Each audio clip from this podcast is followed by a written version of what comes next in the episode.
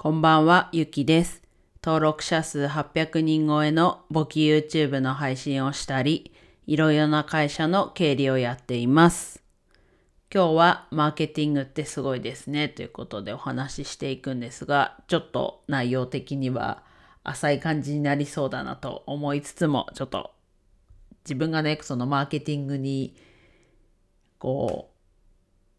う、なんだろうな、流される、うん、ちょっと言葉が出てこないですね。こう、うまいマーケティングにね乗せられるというか、あ、これは全然悪い意味じゃなくっていうことがあったので、そこをお話ししていきます。自分もね、そういうふうにマーケティングを研究してやっていきたいなという気持ちはあるので、ちょっとこう、そこから、そこを自分の経験として、まずちょっとこう、アウトプットしていこうかなと思います。で、何の、こう、マーケティングというか、何を、こう、うまく載せられたかっていうと、まあ、数日前にもお話しした、と企業ごとに、と、ランキング形式で、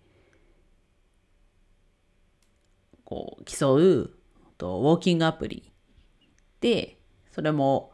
ただ競うだけじゃなくって、東海と53次、宿場町ですね。そこを、こう、一個ずつ、こう、チェックポイントとしていくと。それで、えっと、そこのチェックポイントも歩数に応じてチェックポイントが行き、かつ社内だけでもランキングがあったり、会社ごとのランキングがあったり。ちなみに会社ごとのランキングで言うと、その会社の参加してる人数の平均の歩数が会社のこうランキングの基準になってます。で、そこが結構自分の中でこう刺さる部分というかがあって、まあ、なんだろうな、そうやって今、歩いて稼ぐっていうものをやってるので、まあ歩いてこう、アプリで歩いてカウントするっていうのが自分の中で刺さったと。であとは、こう、会社ごとに競うっていうところ。プラス会社だけじゃなくて、社内でもこうランキングが出るので、まあそこで競う。で、あとは、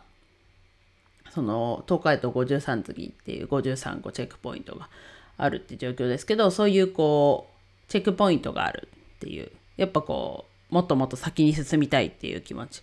になったっていう、そこが自分の中ではその4つが惹かれるポイント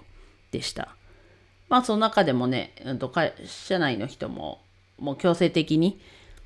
やりましょうっていう感じじゃなく、そのイベント自体もね、こう、強制的にやったり、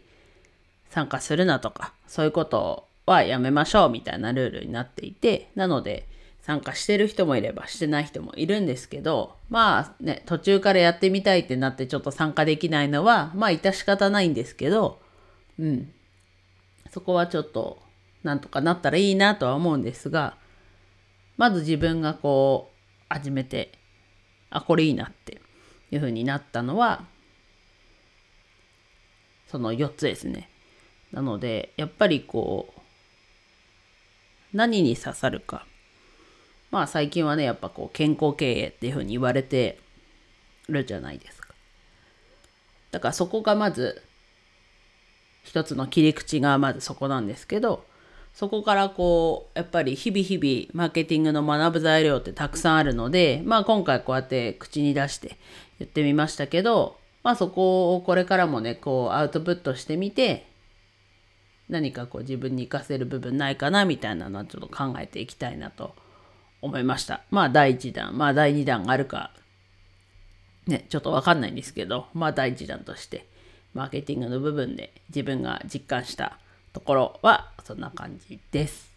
はい。では以上です。今日も一日楽しく過ごせましたでしょうか？ゆきでした。